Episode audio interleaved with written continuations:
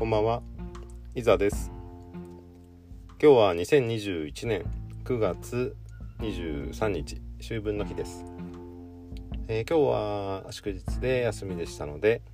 えー先日入らせていただいた、えー樋口塾のメンバーの方を中心に、えーいろいろポッドキャストを聞いてました。まあ、その中で、えー尺八的日々というポッドキャストを配信されている敵流山さんという方がいらっしゃいますが、えータイトルの通り尺八の話はもちろんなんですけども、えー非常に多趣味の方で、えーその趣味の話を、え楽しく聞かせていただけます。でそのうちの一つが大型バイクということで、え最近バイクを購入されたということなんですけども、え過去に所有されていたバイクが私が過去乗っていたバイクと一緒だったっていうこともあって、えーちょっと懐かしく思いながら聞いていました。で、えーまあ、そのバイクはというと、えー川崎の GPZ900R と、えー同じく川崎の WGR1100、え ZZR って書きますけども、えー WGR の1100、まあ、この2台が共通していました。で、えー今回テキルーザンさんが、えー新しくバイクを買うにあたって、えーいろんなメーカーのいろんなバイクを試乗されたというようなお話をされてました。で、えーと私はどうだったかというと,、えーともともと、中型 400cc の時も WGR の400を乗っていて、えー大型免許を取る時も、えー WGR の1100を買うんだと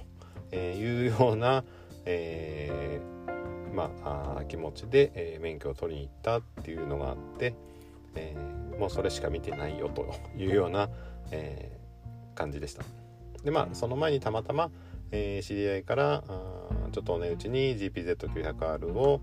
えー譲り受けることができて、えーまあ、しばらく乗ってたんですけども、えーまあ、社会人になってこうお金を貯めて、えーやっぱり WGR が乗りたいということで買い替えたという経緯があります。で、えーまあ、こういったあの、まあ、ちょっと高い買い物おだからかもしれないんですけども、まあ、そういった、えー、敵流山さんのように今いろいろお比較検討お吟味して、えーまあ、納得いったものを買いたいっていう、えー方法もあるでしょうし、まあ、私みたいにどうしても欲しいものがあを手に入れたいというようなこともあるのかな。まあ、これは、えーまあ、どちらがいいというわけではなくて、まあ、自分の、まあ、性格として、えーまあ、そういった傾向があるっていうのはやっぱ認識しておかないといけないかなって思います。まあえー例えばその、えーまあ、今回のようなこの趣味のお範囲で言うと、えーまあ、好きなもの気に入ったものっていうのをお得ることで、えーまあ、所有欲が満たされたり。あるいは日常的に使うものとかであれば、えーまあ、機能だとか、えーとまあ、使いやすさみたいなものを優先すると、まあ、日常使っていて、えーまあ、ストレスがなくなったりっていうこともあると思うんで、まあ、その購入する対象によって、えーその選択する方法を変えたりとか、えーっていうのをした方が、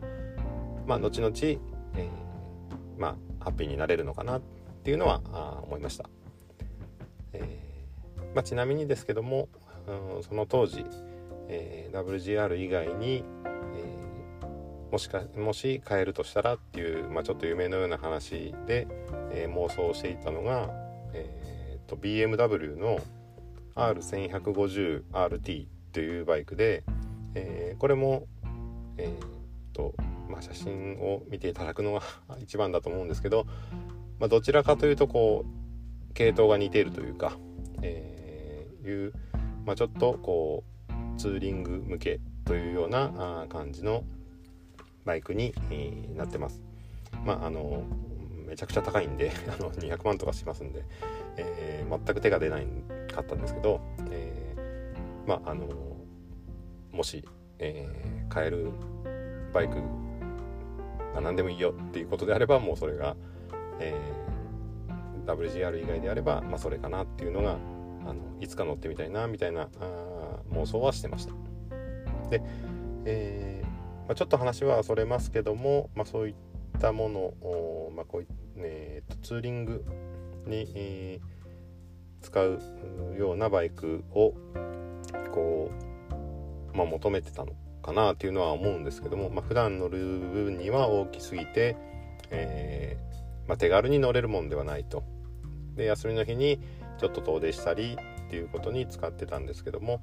まあ、それも先日ちょっと、えー、お話ししたんですけど、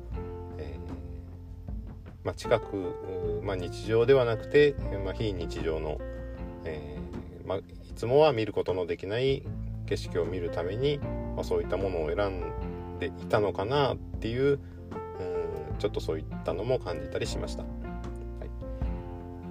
い、なので、まあ、今回は、えーと、そのものを購入したり、えー、選択したりする時のプロセスの癖というか、えー、そういうのを、まあ、自分なりに把握しておくのと、えー、まあ、それを選ぶ先にある、まあ、欲求みたいなものが何のためにこれが欲しいのかなっていうのを考えておくと、まあ、自分の本当に欲しいものが手に入るのかなっていうのを感じました。はい。えー、今日はそんなところで、はい、また次回、えー、いろいろ自分なりに掘り下げて考えてみたいと思います。では今日はこの辺で失礼します。